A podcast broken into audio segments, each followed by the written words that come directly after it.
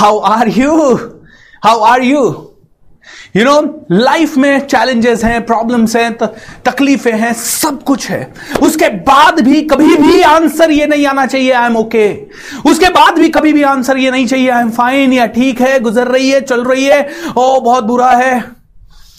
दोस्तों लाइफ तो इम्तिहान लेगी। ये पूरा ब्रह्मांड तो इम्तिहान लेगा। ये देखना चाहेगा कि क्या सच में तुम बड़ी चीज़ें डिजर्व करते हो, या तुम साधारण इंसान की तरह बिहेव करते हो। ये देखना चाहेगा। ये पूरा यूनिवर्स है ना, दिन रात एनर्जी के साथ आपका इम्तिहान ले रहा है। आपको एक ही काम करना है, अपनी ऊर्जा को बनाए रखना है। और मैंने आपको रामबाण सिखा दिया पहले ही दो सेशन में, जहाँ पे कि ये बी सी बीएससी जो आपने किया body story and communication right आपके अंदर की स्टोरी पावरफुल होनी चाहिए। आज बुरी न्यूज़ आ रही है, आज लोग तकलीफ़ में हैं, आज परेशानी में है बिजनेसेस डाउन हो रहे हैं, तकलीफें चारों तरफ़ से है। और फिर जब तकलीफें होती है, जब अच्छा चलता है, सभी लोग वाह हम बढ़िया हो रहे हैं, सब अच्छा हो रहा है, ये हो रहा है। लेकिन जब प्रॉब्लम आती है तो क्या होता है, पता है आपको? प्रॉब्लम आती है तो ब्लेम गेम शुरू होता है। आज कोई राज्य सरकार, केंद्र सरकार को ब्लेम कर रही है? केंद्र सरकार, राज्य सरकार को ब्लेम कर रही है? आज आम आदमी, मोबाइल पे जो स्टोरीज आ रहा है, उसके पास पता नहीं है, किसी को प्रूफ नहीं है किसी भी चीज़ का। जो मोबाइल पे स्टोरीज आ रही है, उनके बेस पे हम लोग अपना ओपिनियन कभी इसके साइड होते हैं, कभी इसके साइड होते हैं, कभी इसके साइड कभी इसके साइड माय डियर फ्रेंड ये समय नहीं है। ये समय बिल्कुल नहीं है इन छोटी बातों में फंसने का। आपका लक्ष्य सिर्फ़ एक चीज़ पे होना चाहिए, एक ज़िंदगी मिली है, एक ही लाइफ मिली है, इसको कैसे जीना है? यू नो दोस्तों जस्ट इमेजिन कीजिए, किसी दिन हमारे घर पे यमराज आ जाए, हमारे सामने आ जाए, और हमें ऊपर जाना पड़े, और हमसे ये पूछा जाए, इस ज़िंदगी में तूने किया क्या? इस ज़िंदगी में तूने किया क्या? क्या आंसर देंगे? खाया, पिया, थोड़ा तड़पा, थोड़ा रोया, थोड़ा जेलसी किया, थोड़ा नेगेटिव रहा, थोड़ा कभी पॉजिटिव हुआ, कभी आलस किया, कभी टीवी देखा, कभी टाइम वेस्ट किया। नौकरी में भी गया तो आधे मन से गया। ये कंप्लेन करता करता गया कि कभी बॉस अच्छा नहीं है, कभी यार, काश मैं भी बिजनेसमैन होता, काश मैं भी बहुत ज़्यादा पैसे कमा लेता।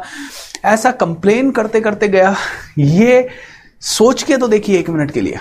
मैं तो चाहता हूँ कि जब इस दुनिया से कभी जाए ना तो पूरी दुनिया के अंदर ऐसा होना चाहिए कि यार, कोई तो पैदा हुआ था। कोई तो ऐसा सूरमा पैदा हुआ था, ऐसा फीलिंग आना चाहिए और जब कभी वहाँ जाने का मौका मिले तो वहाँ पे भी सभी लोगों के स्वागत में लाइन लग जानी चाहिए कि यार, अब कोई आया है, स्वर्ग को भी बदल देगा, धरती को बदला है, अब स्वर्ग को भी बदल देगा। इतना पावर हमें अपने अंदर जनरेट करना है। आई नो बड़ा मुश्किल है, बड़ा मुश्किल है, लेकिन आसान होता तो सब कुछ कर लेते। एक बार सम्राट अशोक ने आई थिंक चंद्रगुप्त ने, सम्राट चंद्रगुप्त ने चाणक्य को कहा, महाराज, मुझे ये भारत जीतने के लिए या भारत का चक्रवर्ती सम्राट बनने के लिए कितने पापड़ बेलने पड़ रहे हैं?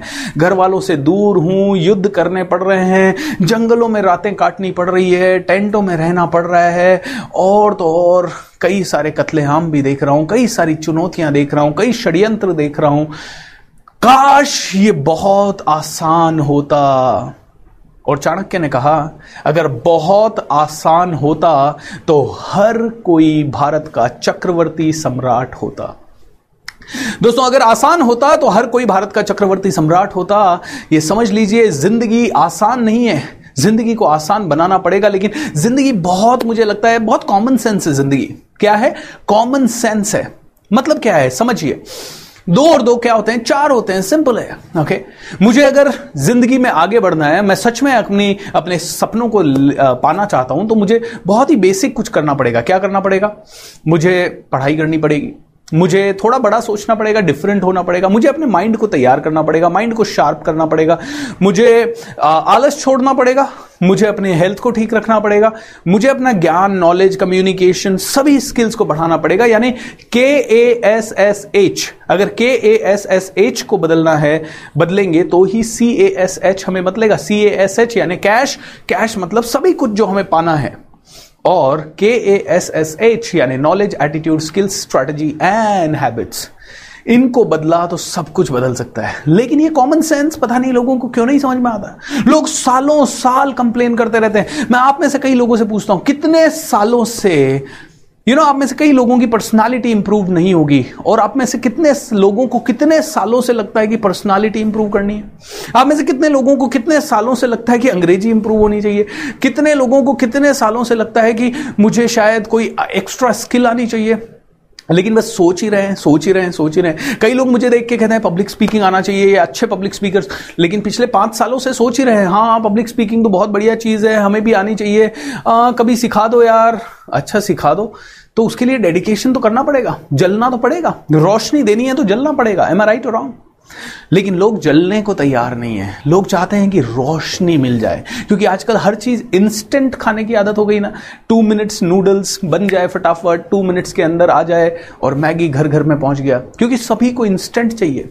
सभी को रेडीमेड चाहिए। ओके ज़िंदगी में सफलता रेडीमेड नहीं होती है। Can you repeat it what I am saying सफलता कभी रेडीमेड नहीं होती है। रोशनी अगर दुनिया को देना है तो बहुत जलना पड़ेगा। सुभाष चंद्र बोस कितना जले होंगे इस दुनिया में वो क्रांति लाने के लिए, वो आज़ाद हिंद फौज बनाने के लिए।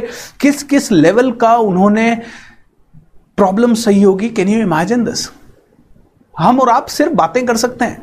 यू नो वीर सावरकर की स्टोरीज हम सुनाते थे, सुना सकते हैं। You know B R Ambedkar sahab के लिए हम सिर्फ़ बोल सकते हैं, अरे, उन्होंने हमारा भारत का संविधान लिखा। अरे, कैसे वो जिया होगा, वो दलित बॉय जिसे जिसे यू नो क्लास में घुसने तक नहीं दिया जाता होगा। जिसे मटके से पानी तक पीने नहीं दिया जाता होगा। जिसे किताबों के हाथ तक लगने नहीं दिया जाता होगा। कैसे जिया होगा वो इंसान? और कैसे वो जिया होगा और किस लेवल पे वो पहुँचा? होगा कैसे जीते जीते ये सोचने की बात है, दोस्तों। ये सबको आसान चाहिए। यू नो आज एक लेडी का मैसेज आया सर मुझे समझ में नहीं आ रहा, मैं मेरे बच्चों को कैसे पालूं? मेरे बच्चों को पालने के लिए या उनकी ज़िंदगी को इंप्रूव करने के लिए वो मेरी बात नहीं सुनते, वो मेरी बात नहीं मानते। अब मैं क्या करूँ? मैडम, उसके लिए आपको पूरा कम्युनिकेशन स्किल ढंग से सीखना पड़ेगा। और एक और रिक्वेस्ट आई कि बीएसआर सर को बोलिए, जैसे ये मैजिक ऑफ़ थिंकिंग रिच 28 दिन का फ्री प्रोग्राम कर रहे हैं, वैसे ही एक और फ्री प्रोग्राम कर दे पेरेंटिंग के ऊपर। तथास्तु, कभी तो होगा, कभी तो करेंगे। लेकिन दोस्तों, क्यों चाहिए आपको हर चीज़ फ्री पेरेंटिंग के ऊपर ऑलरेडी बहुत सारे प्रोग्राम है। जाइए, देखिए, खरीदिए कम्युनिकेशन देखिए अपने प्रेजेंस ऑफ़ माइंड को समझिए। हर चीज़ को क्यों फ्री चाहिए? खाना आपको फ्री नहीं मिलता, कपड़े आपको फ्री नहीं मिलते। आप फ्री प्रोग्राम मैं पाँच साल बाद करूँगा पेरेंटिंग पे, तब तक आप क्या, उसी तरह से जीते रहेंगे? Okay it is not like that जलना पड़ता है थोड़ा सा। आपकी ज़िंदगी की रिस्पॉन्सिबिलिटी किसकी है, मुझे एक मिनट के लिए बता दीजिए। आपके पेट की, आपके खाने की, आपके कपड़ों की, आपके घर की, आपकी दवाइयों की, आपके घर में यू नो गैस सिलेंडर की रिस्पॉन्सिबिलिटी आपकी है। आपके दिमाग की रिस्पॉन्सिबिलिटी आपने मेरे को दे रखी है। मतलब मैं फ्री प्रोग्राम करूँ तो ही आप सीखेंगे। अरे सारी चीज़ें कर रहे हैं, ये छोटी सोच रोक दीजिए यार please and I am really really serious about this ये फ्री प्रोग्राम करना नहीं चाहिए मुझे कभी भी। क्योंकि फ्री में कई लोगों को वो वैल्यू लेकिन मैं अंदर से सोचता हूँ कि शायद पहले अवेयरनेस तो आए, लोगों को समझ में तो आए कि प्रोग्राम्स की वैल्यू क्या होती है, किस लेवल पे लोगों की ज़िंदगी चेंज हो सकती है। इसलिए दोस्तों, सुबह मेडिटेशन और शाम को ये कर रहा हूँ फ्री ऑफ़ कॉस्ट और सारे ट्रेनर्स नहीं कर पा रहे हैं, और इनके लिए बहुत संसाधन लगते हैं, इसलिए मैं भी इतने साल नहीं कर पाया। सोचता तो था 2009 से फ्री करने की, लेकिन नहीं हो पाता था। क्योंकि इतना पैसा लगता है। सेवेंटी फाइव लाख रुपीज़ गया है जस्ट ये एक वर्कशॉप लगाने में। ये एक वर्कशॉप स्टार्ट करने में, आप लोगों तक लाने में। और मेरी टीम के सत्रह लोगों की मेहनत, और उसके अलावा 300 से 400 वॉलंटियर्स की मेहनत। इतनी मेहनत गई है, इतनी मेहनत गई है। दोस्तों, नहीं है मेरे लिए पॉसिबल या किसी भी ट्रेनर के लिए दुनिया के पॉसिबल की फ्री ऑफ़ कॉस्ट ये सब चीज़ें दी जा सके। लेकिन कहीं ना कहीं से ला रहा हूँ ये, कहीं ना कहीं से हिम्मत करके ये तीस दिन खड़ा हूँ। यू नो दो दिन पहले मेरे दादाजी आई मीन दादा ससुर एक्सपायर हुए। आज मेरा सबसे अच्छा दोस्त, सबसे अच्छा दोस्त। हम चार दोस्त थे, रविंद्र, भूपेंद्र, महेंद्र एंड जितेंद्र। हम चारों में से आज रविंद्र नहीं रहा। हम चार दोस्त थे, चार इंद्र थे, आज वो नहीं रहा। हमेशा हंसाता रहता था, हमेशा लोगों के सामने जहाँ बैठता था, वहाँ खुशियाँ बिखेर देता था, वहाँ हंस हंस के हम लोग लोटपोट हो जाते थे।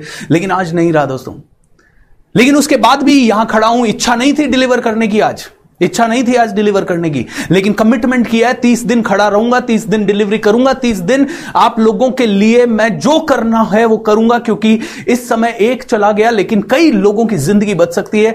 अगर संजीव राय वेंटिलेटर से प्रोग्राम देख के आज वहाँ से बाहर आ गया, ऐसा कई लोग बाहर आएँगे। दोस्तों, मेरा कर्तव्य है आप लोगों तक ये लेके आना बट आप अपना कर्तव्य समझिए, आपके माइंड की रिस्पॉन्सिबिलिटी आपके बच्चों की रिस्पॉन्सिबिलिटी आपके घर वालों की रिस्पॉन्सिबिलिटी आपका पैसा कमाने की रिस्पॉन्सिबिलिटी रिस्पॉन्सिबिलिटी आपके घर में सामान लाने की रिस्पॉन्सिबिलिटी ये आपकी है, मेरी नहीं है। और ना मैं ले पाऊँगा, ना कोई भी इंसान ले पाएगा ये responsibility so don't don't wait कि कोई आएगा फ्री प्रोग्राम ही करेगा, तभी हम सीखेंगे। अरे सीख लो तो शायद मुश्किल वक्त में भी ऐसे खड़े रहने की औकात आ जाएगी कॉन्फिडेंस आ जाएगा। अगर सीख लिया माइंड को स्ट्रांग कर लिया, ये मेडिटेशन से लेके सभी चीज़ें कर ली पूरी दुनिया में पूरी कायनात में यू you नो know, वो कहते हैं ना पूरी दुनिया कहेगी बंदे बता तो सही तेरी रजा क्या है? यू नो खुद ही को कर बुलंद इतना कि हर तकदीर से पहले खुदा बंदे से ये पूछे बता तेरी रजा क्या है? बता तेरी रजा क्या है? तेरी सोच क्या है? बोल तो सही तू यार बोल तो सही। माय डियर फ्रेंड्स अपनी रिस्पॉन्सिबिलिटी अपने हाथ में है। शरीर की रिस्पॉन्सिबिलिटी आपकी है, पेट को खाना देने की रिस्पॉन्सिबिलिटी आपकी है, दिमाग को भी क्वालिटी का खाना दीजिए। ये नहीं, कई लोग कहते हैं, अरे, भूपेंद्र सिंह राठौड़ क्या सिखाएगा या कोई भी ट्रेनर क्या सिखाएगा? ये सब तो यूट्यूब पे अवेलेबल है फ्री में तो सीखा क्यों नहीं इतने साल? क्योंकि YouTube का वीडियो आता है, पाँच मिनट आप देखते हो, हाँ अच्छा है, उसके बाद दूसरा आ जाता है, आपका माइंड खट से भटक जाता है। ये पूरी जब वर्कशॉप हो रही है, पूरा सिस्टमैटिक तरीके से एक एक स्टेप बाय स्टेप आप सीख रहे हो, तब जाके इसमें वैल्यू मिलती है। दोस्तों, जलना पड़ता है अपनी ज़िंदगी को हसीन बनाने के लिए। मुसीबतें आएगी, मुसीबतें जाएगी, लेकिन हर वक्त गुजर जाने के बावजूद भी एक ही आदमी खड़ा रहेगा, वो है टफ आदमी। Tough times never last, tough people do. Tough times never last, only tough people do. जो टफ होगा, वो ही रुकेगा, वो ही रुकेगा। वो टिका हुआ रहेगा। टफ लोगों को ज़्यादा कुछ नहीं होता। वो टफ लोग दुनिया की रिस्पॉन्सिबिलिटी ले लेते हैं। आज हज़ारों डॉक्टर्स हज़ारों नर्सेज हज़ारों लोग ये लोग लगे हुए हैं काम पे। इनको तो इतना ज़्यादा कोरोना का इंपैक्ट नहीं हो रहा। हो रहा है, इनमें से भी कुछ को हो रहा है, कुछ उनमें से भी कोविड पॉजिटिव हो रहे हैं, लेकिन दे नो अगर वो इस समय बैठ गए तो सभी लोगों का हालत खराब हो जाएगा, सभी का हौसला टूट जाएगा, इसलिए वो खड़े हैं। कई लोग अपनी जान को जोखिम पर डाल के काम कर रहे हैं, दोस्तों। आपको और मुझे तो अपने माइंड को इस समय पावरफुल करना है। इधर मत देखिए, उधर मत देखिए कॉमन सेंस है कॉमन सेंस है। थोड़ा सा डिसिप्लिन थोड़ा सा डेडिकेशन डिसीज़न मेकिंग थोड़ा रिस्क टेकिंग थोड़ा अपने ऊपर काम एंड लगातार काम। दोस्तों, कई लोग मेरे पास आते हैं और बोलते हैं, सर, ये भी सीखना ये भी सीखना कम्युनिकेशन भी सीखना अंग्रेज़ी भी सीखनी है पर्सनालिटी भी डेवलप करनी है, ये सारी चीज़ें सीखनी है, सर, हम कैसे करेंगे? इतना तो समय नहीं मिलता। अरे, मुझे कौन सा समय मिला? मैं भी तो नौकरी करता था। सभी लोग, जितने भी लोग आज सीखे हैं, क्या आपको लगता है वो सभी लोग एक दिन में सीख गए? जब मैं नौकरी करता था तो पहले पब्लिक स्पीकिंग सीखा, उसके पहले अंग्रेज़ी सीखा, फिर पब्लिक स्पीकिंग सीखा, फिर लॉ ऑफ़ अट्रैक्शन सीखा, फिर पॉजिटिव रहना सीखा, फिर ये पाँच साल की प्रक्रिया है। एक दिन में होने वाली नहीं है।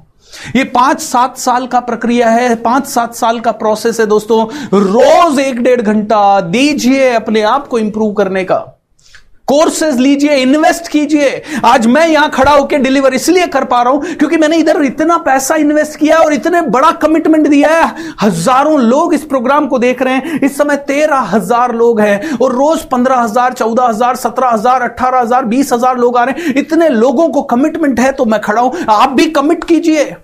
मैंने 2012 में कमिट किया मर्सिडीज बेंज लेने का कमिट किया डिलीवर किया। आज आप लोगों के सामने ये प्रोग्राम लाने का कमिट किया डिलीवर किया। आप भी कमिट कीजिए। जिसने कमिट किया, वो भगत सिंह लड़ा। जिसने कमिट किया, वो सुभाष चंद्र बोस लड़ा। जिसने कमिट किया, वो बेरेक ओबामा लड़ा। जिसने कमिट किया, वो खड़ा रहा नेल्सन मंडेला से लेके मदर टेरेसा तक गांधी तक। जिसने कमिट किया, वो उस चीज़ पे अड़िग रहा। और आज भी जो कमिट कर रहा है, वो लड़ा हुआ है, खड़ा हुआ है। आप कमिट ही नहीं कर रहे। आपकी ज़िंदगी में कमिटमेंट है ही नहीं। कई लोगों की ज़िंदगी में नहीं है। मैं नहीं कहता कि सारे के सारे लोग शायद यहाँ पे जो हैं, उनकी कमिटमेंट नहीं है। लेकिन आपका कमिटमेंट जितना है, उतना ही कर रहे हो। बच्चों की फ़ीस पे करनी है तो उतना ही आ रहा है जितना बच्चों की फ़ीस पे करने के लिए चाहिए। बड़ा कमिटमेंट है क्या? बड़ा कमिटमेंट है क्या? बड़ा कमिटमेंट नहीं है। कॉमन सेंस है। बड़ा कमिटमेंट नहीं तो बड़ा करने की प्रेरणा नहीं है। बड़ा कमिटमेंट नहीं तो बड़ा करने की प्रेरणा नहीं। मेरा एक कोच था 2011 में मेरे भी ऐसे सवाल होते थे, सर, कैसे आगे बढ़ूं? बड़ा मुश्किल लग रहा है। बोले, लोन ले ले। मैंने कहा, लोन ले लूँ, सर? लोन से बड़ा डर लगता है। लोन कैसे ले लूँ? लोन ले लूँ। बोला, लोन लेने के बहाने जब तू हर महीने दो लाख रुपए का ईएमआई कमिट करेगा, तब जाके कहीं ना कहीं तेरा माइंड चार लाख के हिसाब से चलेगा। अभी तेरे खर्चे तीस हज़ार के हैं तो तेरा माइंड चालीस हज़ार के हिसाब से चल रहा है। I could not digest it I could not digest it लेकिन दोस्तों, हुआ ये कि सच में बहुत सारा लोन हो गया धीरे धीरे प्रोसेस में। और जब लोन हुआ तो हर महीने ईएमआई आती थी खर्चे आते थे फिक्स्ड खर्चे 10 से 12 लाख रुपए के और ये चले आ रहे हैं 2014 से। 2014, 15, 16, 17, 18, 20 आज 25-30 लाख रुपए का फिक्स्ड खर्चा है। और जब इतना खर्चा फिक्स्ड है तो कहीं ना कहीं इनकम डबल ट्रिपल होती ही है। कमिटमेंट बड़ा होगा तो सामर्थ्य बड़ा होगा। वापस से पूछिए वापस से बोलिए क्या बोला मैंने? वापस से बोलिए क्या बोला? अगर कमिटमेंट बड़ा होगा तो सामर्थ्य बड़ा होगा। सामर्थ्य यानी कि आपके अंदर के आ, आपके अंदर की सोच अंदर का उबाल आपकी कमिटमेंट आपके आपकी एक्शंस सब कुछ आपकी क्षमता आपका काम करने का तरीका बदलेगा। क्योंकि जब मैं चालीस हज़ार के हिसाब से सोच रहा था तो समझता था, पाँच लोगों को अंग्रेज़ी पढ़ा लिया, एक आदमी को पर्सनालिटी डेवलपमेंट भेज दिया, चालीस हज़ार आ गए। जब खर्चा चार लाख के ऊपर आ गया तो समझ में आया कि इससे तो कभी नहीं होने वाला। तो अब कॉर्पोरेट ट्रेनिंग करना पड़ेगा। जब खर्चा दस लाख पे आया तो समझ में आया कॉर्पोरेट ट्रेनिंग से भी नहीं होने वाला। तो समझ में आया कि कॉर्पोरेट ट्रेनिंग की जगह हमें जाना पड़ेगा। अब कहाँ जाना पड़ेगा? हमें जाना पड़ेगा बिज़नेस कोचिंग में। क्योंकि खर्चा बहुत बढ़ गया था। और जब खर्चा 20 लाख का हो गया तो समझ में आ गया कि यार, अब तो पूना में बिज़नेस कोचिंग करके काम नहीं चलेगा, पूरे नेशनल लेवल पे आना पड़ेगा। जब खर्चा तीस लाख का आ गया तो समझ में आ गया कि अब और भी ज़्यादा इसके लिए पावर लगानी पड़ेगी। दोस्तों धीरे धीरे धीरे धीरे जैसे जैसे खर्चे बढ़ते गए माइंड बढ़ता गया।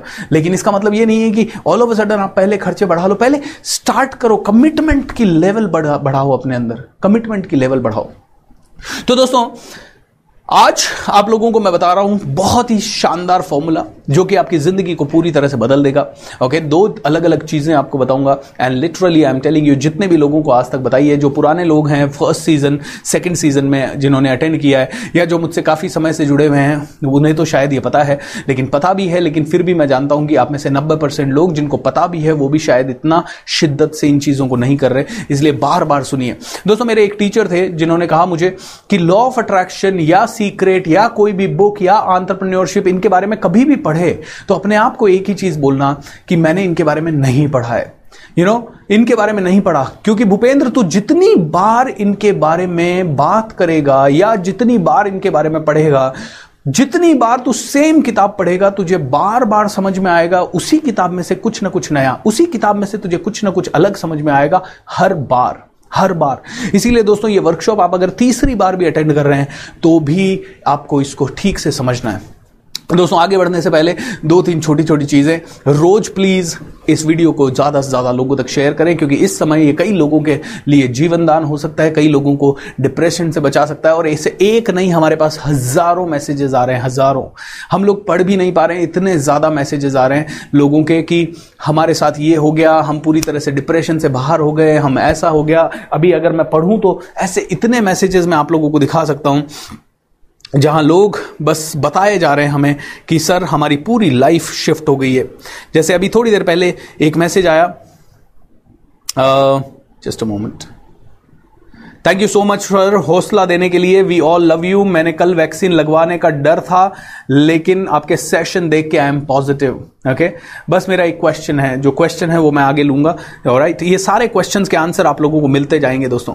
सो so, किसी का डर खत्म हो रहा है किसी की life God is always there with our planning you said miracle happens nothing happens without permission of Lord Shiva if any murder happens is it under the permission of Lord Shiva ये सवाल है. दोस्तों yes yes, nothing happens without the permission of Lord Shiva अभी Lord Shiva पे कुछ मत डालो यार nothing happens without the mind of the person भगवान ने पता है क्या किया है? भगवान ने एक बहुत ही अच्छा सा सिस्टम बना दिया है। भगवान ने एक सिस्टम बना दिया कि यूनिवर्स बना दिया इसमें लॉज बना दिए फिजिक्स के सब कुछ एंड सेट कर दिया अब मान लीजिए किसी ने कैमरा बना दिया। Okay okay? उसका काम खत्म हो गया। अब आपका काम एक ही है, कैमरे का बटन ऑन करना, उसकी सेटिंग ठीक करना और तभी आपकी पिक्चर आएगी। तो लॉर्ड शिवा हो या लॉर्ड विष्णु हो, इन्होंने यूनिवर्स एज इट इज़ बना दिया है विद सटीक नियमों के साथ। अब मैं आपको गाली दे दूँ और अगर मैं आपको प्यार से बोल दूँ, दोनों में प्रतिक्रिया अलग होगी और जो प्रतिक्रिया है, ना तो वो लॉर्ड शिवा की रिस्पॉन्सिबिलिटी है, ना ही वो भगवान विष्णु की रिस्पॉन्सिबिलिटी है या अल्लाह की रिस्पॉन्सिबिलिटी है या ईसा मसीह की रिस्पॉन्सिबिलिटी है। वो सिर्फ़ आपकी रिस्पॉन्सिबिलिटी है। इज़ दैट क्लियर नाउ तो मैं आप लोगों से एक ही रिक्वेस्ट करूँगा, इस चैनल को सब्सक्राइब कीजिए और हर रोज 28 दिनों तक ये प्रोग्राम देखिए। जब हम लाइव जाएँ, क्योंकि हम लोग अब आप लोगों को रोज रिमाइंडर्स नहीं भेज पाते हैं। एंड ये जो दो दिन से नंबर अगर आप कम देख रहे हैं, पंद्रह हज़ार, सत्रह हज़ार से ये चौदह हज़ार, और आज तेरह हज़ार है तो वो इसलिए है क्योंकि अब हम रिमाइंडर भेजना हमने बंद कर दिया है। तो जिस जिसको आना है, वो अपनी मर्ज़ी से आए। दोस्तों, आज के बाद कोई रिमाइंडर आप लोगों के पास नहीं आएगा। अगर आ जाए रिमाइंडर तो बोनस है। इसीलिए मर्ज़ी से आप इस वर्कशॉप में आइए। मर्ज़ी से आप अटेंड कीजिए, क्योंकि रिस्पॉन्सिबिलिटी मैंने पहले छह दिन के लिए ले ली रिमाइंडर्स की। अब हमारी टीम सातवें दिन से रिस्पॉन्सिबिलिटी नहीं ले रही है रिमाइंडर की, क्योंकि बहुत सारी और भी चीज़ें हैं। अगले महीने की तैयारी लगी है। हमारी टीम के ऑलरेडी कुछ सदस्य magic of thinking rate season four जो कि हिंदी और अंग्रेज़ी दोनों में होगा और पूरे वर्ल्ड में होगा। और इस बार हम लोग कोशिश करेंगे कि हमारा जितना सामर्थ्य है उसमें लगा दें। और अगर आप लोगों की हेल्प मिल गई और अगर आप लोग वॉलेंटियर्स बन गए तो मज़ा आ जाएगा। Coach B S R dot com slash live ये पेज रोज देखें। वॉलेंटियर बनने का फॉर्म भी वही है। आपको सर्टिफिकेट भी वहीं से मिलेगा। रोज के वर्कशॉप की समरी भी वहीं से मिलेगी। और रोज की बाकी की फ्री प्रोग्राम्स हमारे जो होते हैं, उनकी डिटेल्स भी वहीं से मिलेगी। चलिए दोस्तों, आज अब आप लोगों को काफ़ी सारी चीज़ें समझने की देर है। सो so, सबसे पहले ये लॉ ऑफ़ अट्रैक्शन हमने सीखा कि कैसे काम करता है। कल हमने देखा कि ये वाइब्रेशन है और आर ए एस करके होता है। अगर उस आर ए एस में चला गया तो सभी कुछ हो सकता है। एम आर आई अब एक और चीज़ आर ए एस में कभी भी जा सकता है। ओके okay, 24 घंटे में ये कहते हैं एक बार आपके बॉडी पे आपके आपकी ज़ुबान पे सरस्वती बैठती है। 24 घंटे में एक बार आपकी ज़ुबान पे सरस्वती बैठती है। और वो 24 घंटे का कौन सा वक्त होगा पता नहीं। ओके कौन सा क्षण होगा ये पता नहीं। सो so, इसीलिए कहते हैं हर क्षण आपको पॉजिटिव रहना है। मैं मैं बस में जा रहा था मैंने वो बिल्डिंग देखी अट्रैक्ट हो गई मेरी ज़िंदगी में। इतना फास्ट भी अट्रैक्शन हो सकता है लेकिन हाँ उसे अट्रैक्ट होने में तीन दिन तीन साल का साढ़े तीन साल का समय लगा। लेकिन दोस्तों अब मैं तीन साढ़े तीन मैं अगर इन चीज़ों से अवेयर नहीं होता तो मैं कभी भी ज़िंदगी में इस को इंसिडेंस को समझ नहीं पाता। तो हम लोग समझते हैं कि ज़िंदगी में जो भी हो रहा है वो को इंसिडेंस है राइट? लेकिन मैं आपको एक ही चीज़ बोलूँगा देर इज़ मेरे साथ बोलिए there are no coincidences there is no coincidence there are no coincidences there are only co creations there is only co creation right there there are no coincidences सिर्फ़ co creation है, सिर्फ़ co creation है there is only co creation co creation का मतलब है it's like this सब कुछ set है इस कमरे में ओके? जब तक मेरे मन में विचार नहीं आया कि मुझे लाइट जलानी है और मैंने स्विच प्रेस नहीं किया लाइट तो है, लेकिन जलेगी नहीं। ओके? तो ये को क्रिएशन है। ऐसे ही इस यूनिवर्स में सब कुछ मौजूद है। इस यूनिवर्स में सब कुछ मौजूद है। Everything is there okay A B C D car घर, और अपॉर्चुनिटी रिस्पॉन्सिबिलिटी सब कुछ है। लेकिन तब तक आ नहीं सकता जब तक आप उसके बारे में थॉट्स ना डालें जब तक आप उसके बारे में थॉट्स के बाद एक्शन ना डालें थॉट्स के बाद एक्शन उसके अंदर फीलिंग ना डालें थॉट्स एक्शन फीलिंग ये तीनों अगर है, यानी कि विजुअलाइज वोकलाइज इमोशनलाइज है, ये सारी चीज़ें हैं तो ही रिज़ल्ट आएगा. तो आप कहना, आप कहते हैं कि, सर, ये जो सब हो रहा है, आज कोरोना के कारण कई लोगों की डेथ हो रही है, बेचारे ऐसे ये सबने कहीं ना कहीं उसके बारे में बहुत ही डीप थॉट डाला है। कहीं ना कहीं लोगों ने वैसे एक्शन लिए हैं। कहीं ना कहीं वो फ्रीक्वेंसी या फीलिंग में है। विजुअलाइज कर रहे हैं, वोकलाइज कर रहे हैं, इमोशनलाइज कर रहे हैं तो बार बार रिज़ल्ट आ रहे हैं। तो दोस्तों, मेरे साथ बोलिए देर आर नो को जो भी किसी के साथ हो रहा है, मत सोचिए कि वो इत्तेफाक है। वो इत्तेफाक नहीं है, वो को क्रिएशन है, वो परफेक्ट कहीं ना कहीं आप ही ने क्रिएट किया है, आपकी ज़िंदगी में जो हो रहा है आपने क्रिएट किया है। Okay okay? ये किसी को समझ आए तो बहुत बढ़िया है, नहीं समझ आए तो कोई बात नहीं। अब हम लोग बात करते हैं एक फोर स्टेप फॉर्मूला की। अगर आपको आपको घर में से लाइफ में कुछ भी अट्रैक्ट करना है, क्या चाहिए आपको, बताइए मुझे। पैसा चाहिए, आपको नाम चाहिए शौरत चाहिए, पेन, क्या चाहिए, जो चाहिए वो अट्रैक्ट कर सकते हो, लेकिन फोर स्टेप फॉर्मूला आपको समझना होगा। So what are these four steps okay four step formula four step formula का पहला स्टेप है पहला स्टेप है आप सभी के पास डिज़ायर है। आपको पैसा चाहिए गाड़ी चाहिए बंगला चाहिए जो चाहिएगा यू नो हॉस्पिटल क्रिएट करना है गरीबों की सेवा करनी है। आपकी डिज़ायर नहीं चाहिए। डिज़ायर को बर्निंग डिज़ायर में कन्वर्ट करना पड़ेगा। Burning desire okay desire to burning desire or let me just uh, say that put it let's convert it into burning desire so, पहला स्टेप है you need to have burning desire burning desire का मतलब क्या है? ऐसी desire जो आपको सोने ना दे, जैसे कि अब्दुल कलाम साहब ने कहा, सपने वो नहीं होते जो आप सोते समय देखे, सपने वो होते हैं जो कि आपको सोने ना दे। एक ऐसा सपना जो कि आपका बर्निंग डिज़ायर है, जो जब तक ना कर लो, तब तक ऐसे चैन ना पड़े। ऐसा लगे कि यार, मुझे यहाँ तक तो पहुँचना ही है I want to do it जैसे भूख लगती है जब भूख लगती है ना तो आदमी ऐसे मुझे खाना चाहिए मुझे खाना चाहिए I am not able to control my hunger so इसको अगर सही शब्दों में कहूँ तो यू you नो know, एक बहुत बड़े स्पीकर है जिनका नाम है लेस ब्राउन। लेस ब्राउन कहते हैं you got to be hungry आप क्या सफलता के लिए भूखे हो? ये बर्निंग डिज़ायर यानी भूख खतरनाक वाली भूख। I you hungry I you hungry that's the question अगर आप हंग्री हैं तो ही आपको ये ज़िंदगी में मिलेगा। So burning desire convert your desire into burning desire आपको डिज़ायर है कार की। नहीं, अब आपको कार की डिज़ायर नहीं, उसको बर्निंग डिज़ायर में बदलना पड़ेगा। कैसे बदलोगे उसको बर्निंग डिज़ायर में? ये पूरे वर्कशॉप में आप धीरे धीरे सीखेंगे, लेकिन फिर भी कल मैंने बताया, उस सपने की तरफ़ जाइए, उस कार का टेस्ट ड्राइव लीजिए, उसके अंदर बैठिए, उसका शोरूम विज़िट कीजिए, उसके बारे में पढ़िए, उसके बारे में सोचिए, उसके बारे में बात कीजिए। आप अगर साइकिल भी चला रहे हैं तो उस पर उस कार का फ़ोटो लगा दीजिए और लोगों को बोलिए, उसका साइकिल का नाम या उस स्कूटर का नाम या उस बाइक का नाम भी उस कार पे रख दीजिए। एक बार की बात है, मैं अपने दोस्त के पास गया, वो मैंने उसको कहा, हे, आ कमॉन यार मैं बीएमडब्ल्यू लेके आया हूँ, चल आ, दोनों घूम के आते हैं। बोला, किसकी किसकी? मैंने कहा, मेरे मिलने वाली की है, चल तो सही नीचे यार घूम के आते हैं, मस्त, यार एंजॉय करेंगे। वो फटाफट तैयार यार होके आ गया मेरे साथ। मैंने कहा, बैठ। बोला, किधर है बीएमडब्ल्यू मैंने कहा, ये बाइक है ना, यही मेरी बीएमडब्ल्यू है, चल बैठ एंजॉय करते हैं। ओके कभी कभी आपको इस तरह की बातें कर करके, इस तरह की बातें बेवकूफाना लग सकती है, इस तरह की बातें स्टुपिडिटी लग सकती है। लेकिन दोस्तों के साथ कीजिए। मैं नहीं कहता कि कोई सीनियर सीरियस आदमी के साथ या कोई बहुत ज़्यादा यू नो बिज़नेस मीटिंग में ये बातें कीजिए। लेकिन दोस्तों के साथ घर वालों के साथ तो ये बातें कर ही सकते हैं।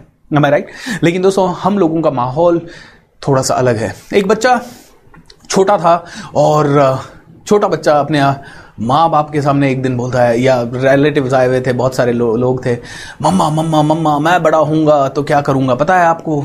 मम्मा ने कहा क्या हुआ? क्या करेगा बता? मैं बहुत बड़ा हेलीकॉप्टर खरीदूँगा। अब फैमिली क्या थी? थोड़ी गरीब फैमिली थी। ज़्यादा पैसा वैसा नहीं हुआ था। और दस पंद्रह बड़े लोग आए हुए थे। साइकिल तक घर में नहीं हुआ करती थी। और अचानक से मम्मा ने साइड में ले जाके पागल हो गया इतनी बड़ी बात करता है। न कल को नहीं ले पाया तो क्या बोलेंगे ये सब लोग? इतना बड़ा नहीं बोलते। ये हमारी मिडिल क्लास फैमिलीज़ की प्रोग्रामिंग है। ये ये पुअर फैमिलीज़ की प्रोग्रामिंग है। हमारी डिज़ायर बर्निंग डिज़ायर तक जाती नहीं है। हमारी डिज़ायर डिज़ायर ही हो जाती है। हम उस डिज़ायर के बारे में एक्शन लेते ही नहीं है। क्यों नहीं लेते? क्योंकि see monkey do monkey see monkey do monkey see monkey do monkey जो पड़ोसी कर रहा है, वो हम कर रहे हैं, जो रिश्तेदार कर रहा है, वो हम कर रहे हैं। जो रिश्तेदार कर रहा है, वो हम कर रिश्तेदार ऐसी बातें हमारे सामने नहीं कर रहा तो हम भी नहीं कर रहे। रिश्तेदार ऐसा कोई बर्निंग डिज़ायर दिखा नहीं रहा तो हम भी नहीं दिखा रहे। हमारे पड़ोस में नहीं दिखा रहे, हमारे घर वाले नहीं दिखा रहे। कई माए कहती है, मेरा बेटा पढ़ता नहीं है। अरे, आपकी डिज़ायर नहीं है कि आपका बेटा पढ़े। अरे, नहीं नहीं, हमारी डिज़ायर हमने उसको अच्छी स्कूल में डाल रखा है, उसकी ट्यूशन लगा रखी है। मैंने कहा मैम कभी आपने किताब उठाई आपके हाथ में? कभी आपको पढ़ते हुए देखा आपके बच्चे ने? नहीं मुझे तो घर का काम करते हुए समय नहीं। मैंने कहा तो कंप्लेन मत कीजिए। जब माँ बाप को बढ़ते हुए देखाएगा नहीं बच्चा तो बच्चा भी नहीं पढ़ेगा। नहीं नहीं लेकिन उनका बच्चा तो पढ़ता है। अरे उनके माँ बाप ने अलग तरह के संस्कार दिए होंगे। बच्चा देखता है माँ बाप कितने सिंसियर है। बच्चा देखता है। बच्चा देखता है माँ बाप जो सिखा रहे हैं। और राइट एक एक एक दिन आ, फ़ोन बजा घर में और एक बच्चे ने फ़ोन उठा लिया। ओके पापा पापा पापा! राम अंकल का फ़ोन आया है। अरे बेटा उनको बोल दे पापा घर पे नहीं है बोल दे पापा घर पे नहीं है। बच्चा बड़ा कंफ्यूज हो गया। बच्चे ने कंफ्यूज इसलिए हो गया क्योंकि पापा ने ज़िंदगी भर सिखाया झूठ नहीं बोलना झूठ नहीं बोलना झूठ नहीं बोलना। क्या करूँ? अच्छा अंकल सुनो पापा ने कहा है पापा घर पे नहीं है। बच्चा तो इनोसेंट होता है राइट हाँ, पापा घर पे नहीं है। ओ माय गॉड पापा ने सुनते ही कान पकड़ लिए उसके। बच्चे को ही तेरे को समझाया था, बोला, पापा, तूने एज इट इज़ बोल दिया, बेवकूफ़ है क्या? तेरे को अक्ल नहीं है क्या? अब बेचारा बच्चा समझ नहीं आ रहा कि साला मैंने जो पापा ने बोला, वही तो बताया, और डांट भी मेरी पड़ रही है, और मार भी मेरी पड़ रही है। बच्चा बड़ा कंफ्यूज है। और फिर उस बच्चे से एक्सपेक्ट किया जा सकता है, जाता है कि तू झूठ नहीं बोलेगा, तू बिल्कुल ईमानदार रहेगा, तू पूरी तरह से यू नो सही कदमों पे चलेगा। अरे, आपने बिगाड़ा और आप ही। बर्निंग डिज़ायर आपकी किधर है बच्चों को ज़बरदस्त बनाने की? बच्चा हम स्क्रीन नहीं देखना चाहिए, बच्चा स्क्रीन नहीं देखना चाहिए। मैं खुद देखता हूँ कि बच्चा स्क्रीन तो नहीं देखना चाहिए, लेकिन माँ के हाथ में फ़ोन पिताजी के हाथ में फ़ोन अंकल के हाथ में फ़ोन चाची के हाथ में फ़ोन आंटी के हाथ में फ़ोन पड़ोसी के हाथ में फ़ोन सबके हाथ में फ़ोन सब स्क्रीन पे लगे हुए हैं। और बच्चा स्क्रीन नहीं देखना चाहिए। How is it possible how is it possible I can understand screen से बहुत कुछ प्रॉब्लम्स हो सकती है। लेकिन जब सब देख रहे हैं तो बच्चा देखेगा। आप do you really have the desire कि आपका बच्चा सच में ना देखे? दोस्तों डिज़ायर को बर्निंग डिज़ायर में बदलना पड़ेगा। वो नील आर्मस्ट्रॉन्ग की बर्निंग डिज़ायर थी चाँद पे जाने की, इसलिए वो चाँद पे गया। वो एवरेस्ट चढ़ने की बर्निंग डिज़ायर थी उस तेंजिंग नॉर्गे और एडमंड हिलरी की। You know Edmund Hillary Everest पे जा रहा था, जा रहा था, पहली बार में फेल हुआ, दूसरी बार में फेल हुआ, तीसरी बार में फेल हुआ, चौथी बार में फेल हुआ, क्योंकि उस समय इनफैक्ट इस समय भी, आज भी आप में से कोई अगर एवरेस्ट जाना चाहे ना तो बहुत मुश्किल है। कई लोग ज़िंदगी भर तैयारी करेंगे, फिर भी नहीं जा पाएँगे। क्योंकि उसके लिए इतना स्टेमिना चाहिए कि आप 100 किलोमीटर भी दौड़ो, दौड़ना चाहें तो दौड़ लो। इतना स्टेमिना चाहिए। और उसके बाद भी गारंटी नहीं है कि वापस आ पाओगे। तो उस समय तो ना, आज तो फिर भी एडवांस टूल्स है। कई लोग जा चुके हैं। लोगों को पता है इट इज़ पॉसिबल लोगों को पता है, सारी टेक्नोलॉजी है वेदर फॉरकास्ट से लेके हर चीज़ है आज। उस समय तेंजिंग नॉर्गे और एडमंड हिलरी जब गए थे, कोई गया ही नहीं था। लेकिन इन दोनों के अंदर बर्निंग डिज़ायर थी। इन लोगों के अंदर साला जान चली जाए, लेकिन एवरेस्ट चढ़ना है। एक दिन Tenzing Norgay sorry Edmund Hillary अपने टेंट से बाहर निकला और वो देख रहा था पहाड़ी को। वो देख रहा था एवरेस्ट को, क्योंकि वो दस पंद्रह बार फेल हो गया था। तो निकल के बोलता है ए एवरेस्ट ए एवरेस्ट सुन! तू पहाड़ है और तू जितना ऊँचा है, उतना ही ऊँचा रहेगा। लेकिन मैं इंसान हूँ, मैं अपनी मर्ज़ी से अपनी ऊंचाई बढ़ा सकता हूँ, मैं अपनी मर्ज़ी से अपनी हाइट बढ़ा सकता हूँ, मैं अपनी मर्ज़ी से अपना हौसला बढ़ा सकता हूँ, अपना साहस बढ़ा सकता हूँ। तू चाह के भी अपनी ऊंचाई नहीं बढ़ा बढ़ा सकता, मैं बढ़ा सकता हूँ। वापस से आ रहा हूँ। एंड ये कॉन्फिडेंस चाहिए। मैं माउंटेनियरिंग किया, मैंने basic mountaineering course advance mountaineering course वहाँ पे पहले दिन एक पोस्टर देखा मैंने। और वो पोस्टर पे लिखा था, एवरेस्ट पे चढ़ना सिर्फ़ दो परसेंट हाइट है. यानी two percent it is altitude ninety eight percent it is your attitude okay दो परसेंट ये ऊंचाई है, लेकिन 98 परसेंट आपका डिटर्मिनेशन है, आपका कॉन्फिडेंस है, आपका कमिटमेंट है, आपकी जिद है 98% and that 98% is burning desire so दोस्तों, अगर आपको आपकी ज़िंदगी में कुछ भी चाहिए, क्या आप उसके लिए पागल हो? क्योंकि पढ़े लिखे लोग सिर्फ़ इतिहास पढ़ते हैं, पागल लोग ही इतिहास रचते हैं। पागल होना पड़ता है। वो लेम्बोर्गिनी वाला पागल हो गया था। जब वो फरारी वाले के पास गया, वो ट्रैक्टर बनाता था बेचारा। जब वो फरारी वाले के पास गया और बोला, यार, फरारी, सुन सुन, थोड़ा इन्वेस्टमेंट हमारे पास भी कर दे। फरारी वाले ने उसको कहा गेट लॉस्ट तुम जैसे लोग ट्रैक्टर बनाते हैं, मैं फरारी बनाता हूँ, यार, मैं फरारी बनाता हूँ, मैं दुनिया की सबसे फास्टेस्ट कार बनाता हूँ। ये ट्रैक्टर वैक्टर लेम्बोर्गिनी वाले को बड़ा गुस्सा आया। इसका गुस्सा आया, बोला, फरारी को बीट करना है मुझे। ट्रैक्टर व्रैक्टर गया भाड़ में, फरारी को बीट करना है मुझे। इसकी बर्निंग डिज़ायर बन गई एक ज़बरदस्त कार बनाने की और लिम्बोर्गिनी का बर्थ हो गया दोस्तों। That's the power that's the power of burning desire जब बर्निंग डिज़ायर होती है वो मिल्खा सिंह में थी वो सारी मूवीज़ आपने देखी होगी। मिल्खा सिंह सचिन विराट इनमें बर्निंग डिज़ायर है। यू you नो know, मेरी एक स्टूडेंट है जो विराट कोहली के ऊपर बुक लिखने की कोशिश कर रही है और उसने मुझे एक दिन शेयर किया कि विराट कोहली ने एक दिन मैच खेल रहा था और मैच खेलने के बाद उसने डबल सेंचुरी बना दी। और डबल सेंचुरी बनाने का और इस पूरे प्रोसेस में उसको करीब 10-12 घंटे क्रिकेट खेलना पड़ा। और जैसे ही उसने 10-12 घंटे क्रिकेट खेला, थक के बॉडी चूर हो गई थी, लेकिन इमीडिएटली वो चला गया, उसके बाद जिम और एक्सरसाइज करने गया। तो एक सीनियर प्लेयर वहाँ आए और उन्होंने कहा, अरे, पागल हो गया कि तेरी बॉडी ऑलरेडी इतनी टायर्ड है, तूने सुबह से 10-12 घंटे एक्सरसाइज की है क्रिकेट खेला है, तू भागा है, दौड़ा है, सब कुछ, और तू अभी अपने आप को टायर्ड और कर रहा है? अरे, पागल हो गया क्या? ये करने की ज़रूरत नहीं है तुझे? बोला, मैं इसलिए अपनी बॉडी को थका रहा हूँ ताकि कभी गलती से भी मेरी बॉडी को और ज़्यादा थकने का मौका मिले तो मेरी बॉडी उस थ्रेश होल्ड से भी ज़्यादा ऊपर जा सके। ये बर्निंग डिज़ायर है, उसके अंदर वर्ल्ड का नंबर वन एथलीट बनने की। इसीलिए दोस्तों, सब कुछ होते हुए भी आज वो कहता है, पिछले 25 सालों से मैंने मेरे मुँह पे स्वीट रखा नहीं है। बोलता है 40 45 की एज में जब मैं रिटायर हो जाऊँगा, उसके बाद ज़िंदगी पड़ी है खाने के लिए। लेकिन अभी नहीं है, ये बर्निंग डिज़ायर होती है। सो सबसे पहले, क्योंकि ये बर्निंग डिज़ायर होगी तो ही आर ए एस के अंदर एंट्री होगी अदरवाइज़ एंट्री नहीं होगी। इसीलिए दोस्तों the first thing is burning desire दूसरी चीज़, समझ में आ रही है चीज़ें आपको? How many of you are able to understand it come on tell me हा यस हा वाओ क्या बात है सर एवरेस्ट वाला इट्स ग्रेट यस दोस्तों बर्निंग डिज़ायर आप लोगों के अंदर चाहिए। ये वर्कशॉप देख के काम नहीं चलेगा। इसके बेस पे बर्निंग डिज़ायर बना लीजिए। मुझे चाहिए। मुझे दुनिया का सबसे पावरफुल ट्रेनर बनना है और बनूँगा। ओके okay, कोई रोक नहीं सकता। है दम तो रोक के दिखाए। ओके okay, कोई नहीं रोक सकता क्योंकि मैंने डिसाइड किया मेरे अंदर बर्निंग डिज़ायर है मैं दिन रात उसके लिए काम कर रहा हूँ और जब तक जान में जान है तब तक दिन रात मेहनत करते रहेंगे। कंपटीशन आता रहेगा जाता रहेगा देखते ही नहीं है उनकी तरफ़। देखते ही नहीं है कि कॉम्पिटिटर क्या कर रहे हैं। क्योंकि कॉम्पिटिशन है ही नहीं मेरा कॉम्पिटिशन मुझसे है। मेरा कंपटीशन मेरे अपने आप से मेरी परवरिश अलग है मेरा मेरा तरीका अलग है मेरी सोच अलग है मेरा बात करने का स्टाइल अलग है मेरा कंपटीशन ज़ीरो है। There is zero competition in this world लेकिन उन लोगों के लिए ज़ीरो कॉम्पिटिशन है जिनके अंदर बर्निंग डिज़ायर है। मैं बेस्ट बनूँगा, इसका मतलब यह नहीं है कि कोई दूसरा बेस्ट नहीं बन सकता। बनने दो। Okay okay? क्योंकि लेकिन मैं जब तक हूँ खड़ा, तब तक I will be the most powerful trainer on the planet I will be one of the most powerful ये मैं अपने आप को ऐसे ही देखता हूँ, आईने के अंदर जब देखता हूँ तो। और मैं आपको भी कहना चाहता हूँ, आपके अपने फ़ील्ड के बादशाह आपको बनना ही है।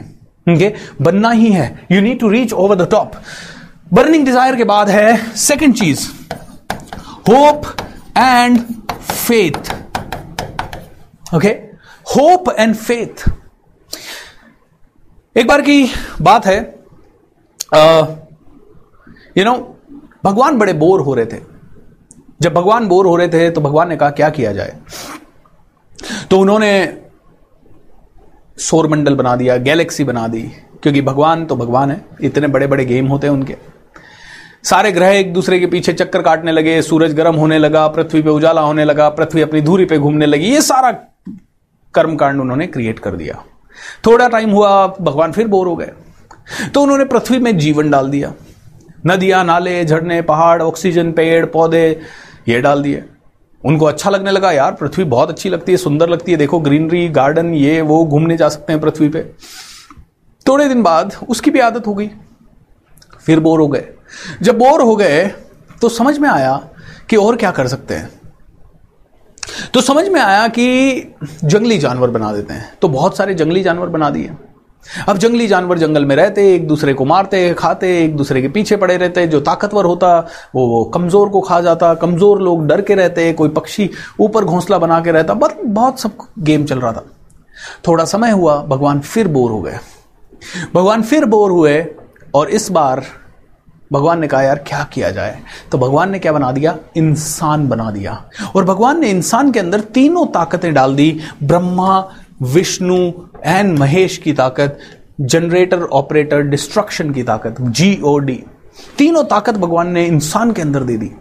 और जब इंसान के अंदर तीनों ताकतें आ गई, भगवान ने कहा वाह अब मज़ा आएगा, क्योंकि ये मुझे कभी बोर नहीं होने देगा, ये कुछ ना कुछ क्रिएट करता रहेगा एंड कुछ ना कुछ अच्छा करता रहेगा। अब भगवान आराम से बैठ के तमाशा देखते हैं। लेकिन ये इंसान तो क्या, बेवकूफ़ निकला। इसके पास सारी पावर होने के बावजूद भी इसने क्या किया? भगवान को बांधने की कोशिश कर ली। इसने इधर मंदिर बनाया, इधर मस्जिद बनाई, इधर गुरुद्वारा बनाया, इधर इसने गिरजाघर बनाया, इधर इसने बौद्ध मस्त बनाया, इधर इसने सब कुछ किया। सारे तामझाम इसने क्रिएट कर लिए। अब प्रॉब्लम ये होती कि इसकी नौकरी नहीं लगती। भगवान, मेरी नौकरी लगा दो। इसका रिश्ता अच्छा नहीं चल रहा। भगवान, मेरी शादी करवा दो। अरे, बच्चे नहीं पढ़ पा रहे। बच्चे की नौकरी लगवा दो। अरे, ये करवा दो, वो करवा दो। मतलब अब भगवान के सारे दिन खती आते रहते, भगवान के पास अर्जियाँ ही आती रहती, मेरा ये करवा दो, मेरा ये करवा दो तो भगवान दिन रात बिज़ी रहने लगे। भगवान इंसान की इन प्रॉब्लम्स को दूर करने के लिए दिन रात बिज़ी रहने लगे। अब हुआ यूँ कि जब भगवान दिन रात बिज़ी रहने लगे तो एक दिन सारी रानियों को बड़ा गुस्सा आया, माँ दुर्गा को गुस्सा आया, सरस्वती को गुस्सा आया यू नो माँ पार्वती को गुस्सा आया। सभी को गुस्सा आया और उन्होंने भगवान को कहा, अरे, क्या कर रहे हो आप? आप लक्ष्मी जी वगैरह सब निकल गए। बोले, आप हमें टाइम ही नहीं देते आजकल। आप हमेशा इस इंसान के पीछे लगे हुए रहते हो। आप स्वर्ग लोग के कामकाज नहीं संभालते। आप अगर हमें टाइम नहीं देंगे, आप अपने राज्य को ढंग से सही संभालेंगे तो हम आपको कह रहे हैं, तलाक तलाक तलाक। आप 24 घंटे के अंदर अंदर ये सारी प्रॉब्लम को सॉल्व कीजिए और मेक श्योर दैट आप हमारे को पहले की तरह टाइम दे पा रहे हैं। नहीं तो देख लीजिएगा, बुरा होगा। अब क्या हुआ? भगवान भी कांपे। क्योंकि यू नो जब होम मिनिस्टर हावी हो जाए तो अच्छे अच्छों को कांपना पड़ता है। सो भगवान भी कांपने लगे। भगवान ने कहा, क्या किया जाए? तो भगवान ने एक सभा बुलाई। इंद्रदेव से पूछा, इंद्रदेव, क्या किया जाए? इंद्रदेव ने कहा एक काम कीजिए, आप आप ऊपर कैलाश पर्वत पे जाके बैठ जाइए। अरे, नहीं नहीं, आजकल इंसान बहुत पावरफुल है, वो दुनिया की सबसे बड़ी चोटी एवरेस्ट तक को फतेह कर लेगा तो कैलाश क्या चीज़ है? तो किसी ने कहा, पवन देव ने कहा, आप एक काम कीजिए समुद्र के अंदर गहराइयों में जाके छुप जाइए। अरे नहीं नहीं, उसने पंडुबियाँ वगैरह बना ली है उसके पास आज आधुनिक हथियार, वो थोड़े दिन में बना लेगा, सब कुछ बना लेगा, वो वहाँ तक पहुँच जाएगा। तो किसी ने कहा, आप एक काम कीजिए, चाँद पे चले जाइए। अरे नहीं नहीं, वो चाँद पे भी ज़रूर जल्दी ही खोज लेगा मुझे, उसके अंदर मैंने अपनी सारी ताकतें डाल दी है। कोई कहता, आप मंगल ग्रह पे चले जाइए। अरे मंगल ग्रह पे भी ये पॉसिबल नहीं है, क्योंकि वो वहाँ पे भी कभी ना कभी आ जाएगा। तो नारद मुनि धरती का भ्रमण करके आ रहे थे और उन्होंने देखा चिंताजनक विषय चल रहा है तो पूछा, क्या हो रहा है? अरे भाई, ऐसा ऐसा प्रॉब्लम है। तो नारद मुनि ने कहा, नारायण नारायण, भगवान, आप बिल्कुल चिंता मत करें। इस इंसान की फितरत को मैं अच्छे से जानता हूँ। बोले, क्या करना है? बोले, आप एक काम कीजिए, ये इंसान इतना पावरफुल आपने बना दिया है कि आपको पूरे ब्रह्मांड में कहीं पे भी छुप जाओगे ना तो ढूंढ निकालेगा। लेकिन एक जगह है जहाँ से ये कभी नहीं ढूंढ पाएगा आपको, और बहुत ही वहाँ तक पहुँचने के लिए बहुत ही कम लोग वहाँ तक पहुँच पाएँगे तो आपको कभी डिस्टर्बेंस नहीं हो पाएगा। कि बोला, कहाँ है वो? बोला, इंसान के खुद के अंदर आप छुप जाओ सर। तब से भगवान आपके अंदर रहने लगे, और आप पूरी दुनिया में उसे ढूंढ रहे हो। दोस्तों फेथ भरोसा होप उम्मीद, ये खुद पे करना है सबसे पहले। खुद पे करना है। खुद पे भरोसा है क्या? यू नो जब बुरा वक्त आता है, आप सभी पे भरोसा करते हो। मेरा पड़ोसी मेरे पे हेल्प करेगा, मेरा दोस्त मेरी हेल्प करेगा, सरकार मेरी हेल्प करेगी, वो होल करेगा डॉक्टर मेरी हेल्प करेगा। अरे, खुद के ऊपर से हिम्मत क्यों हार जाते हो? Have a great amount of hope and faith कि मुझे मिलेगा वो। मुझे मिलेगा, खुद पे भरोसा नहीं। दोस्तों, मंदिर की मूर्ति किसने बनाई?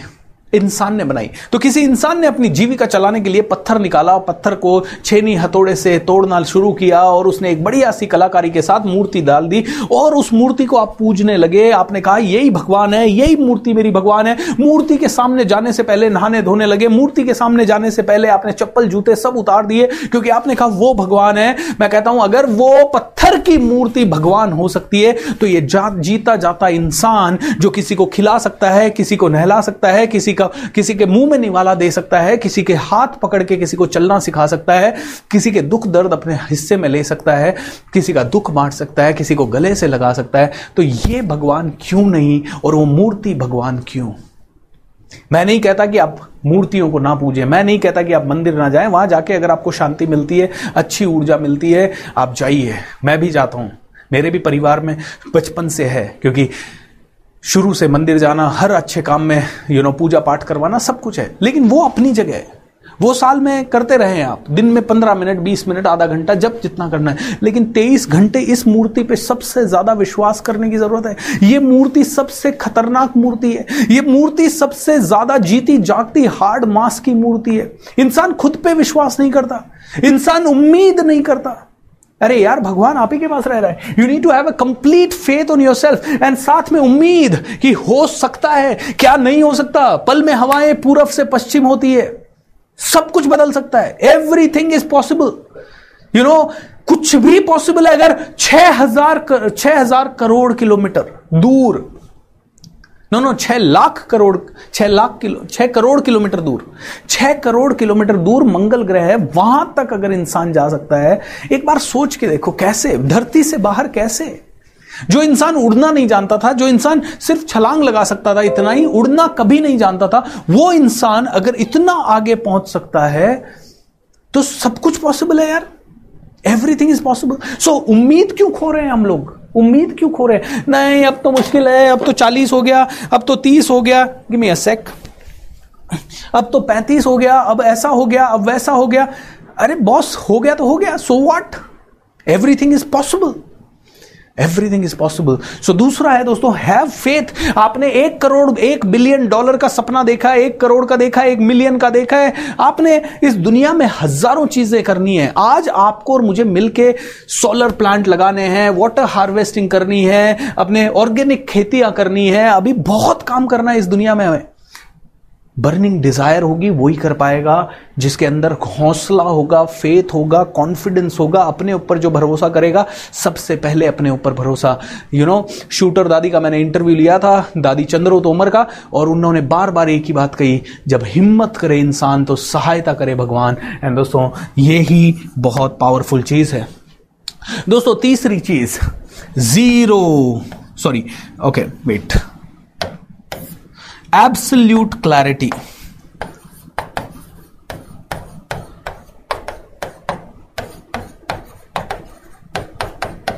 यानी कि आपको पता चाहिए कि चाहिए क्या। मैं कई लोगों से पूछता हूँ, भैया, चाहिए क्या लाइफ में? बोला, सर, पैसा चाहिए, बहुत सारा पैसा चाहिए। मैंने कहा, पैसा आने से क्या होगा? बोला, पैसा आने से सब कुछ अच्छा हो जाएगा। अच्छा कितना पैसा चाहिए? मतलब बहुत सही चाहिए, सर। बहुत मतलब कितना? यू नो किसी किसी आदमी के पास जिसके पास सौ रुपए भी आज की डेट में नहीं है उसके लिए सौ रुपया भी बहुत बड़ी रकम है। और किसी के पास बिलियन डॉलर है उसके लिए उसको आप दस बीस पचास करोड़ भी दे दो तो ए, ये तो बहुत छोटा पैसा है। राइट जब मैं बारह हज़ार रुपए महीना कमाता था तो पाँच हज़ार रुपए एक्स्ट्रा कमाने से ऐसा लगता था अरे यार इस महीने तो अमीर बन गए। Okay okay? और अब मैं अगर एक करोड़ रुपए महीना कमाता हूँ तो दो लाख रुपए आ गया महीना एक्स्ट्रा तो ऐसा लगता है क्या है? क्योंकि बहुत मतलब क्या? बहुत मतलब क्या ज़्यादा मतलब क्या? कोई कहता है किसी से पूछा जाता है घर खरीदना है। क्या खरीदना है भाई? घर खरीदना है। अच्छा कितना बड़ा चाहिए? कहाँ चाहिए? नहीं नहीं मुझे आम, मुझे दिल्ली में घर चाहिए। अच्छा भाई दिल्ली में कहाँ चाहिए? दिल्ली में करोल बाग में चाहिए। दिल्ली में तुझे कनाट प्लेस के आसपास चाहिए। दिल्ली में तुझे राजौरी गार्डन में चाहिए। दिल्ली में तुझे एक्सट्रीम एंड कॉर्नर फरीदाबाद के उधर चाहिए। कहाँ चाहिए तुझे दिल्ली में घर? क्योंकि दिल्ली के एक्सट्रीम कॉर्नर में शायद वो ही घर तुझे पचास लाख में मिल जाए और दिल्ली के same centre of the city में वो घर शायद पाँच करोड़ में मिल जाए। कहाँ चाहिए तुझे घर? नहीं, घर चाहिए। अच्छा कितना बड़ा चाहिए? टू बी एच के चाहिए। अरे भाई, कितने स्क्वायर फीट का चाहिए? क्योंकि टू बी एच के सात सौ स्क्वायर फीट में भी होता है, पाँच सौ स्क्वायर फीट में भी होता है और पंद्रह सौ स्क्वायर फीट में भी होता है। अरे सर तो इतना सोचना पड़ेगा हंड्रेड परसेंट क्योंकि क्लैरिटी है तो ही पावर है। आप मान लीजिए किसी दुकान पे जाते हैं। दुकानदार आपसे पहले क्या पूछता है? मान ले आपने कहा, सर भैया, शक्कर देना। पहला सवाल उसका क्या होगा? कितनी देना? अरे यार, तू ये मत पूछा कर कितनी देना। मैं आऊँ ना, जब भी जो मैं बोलूँ, वो दे देना। तो दुकानदार भी कहेगा अच्छा मुर्गा है, चल दे देता हूँ सौ किलो। दुकानदार कहेगा, भाग यहाँ से या तो या सीधा सौ किलो आपको देगा। या सीधा बोलेगा, लो, आपने कहा था शक्कर, लो सौ किलो, दे दो पैसा।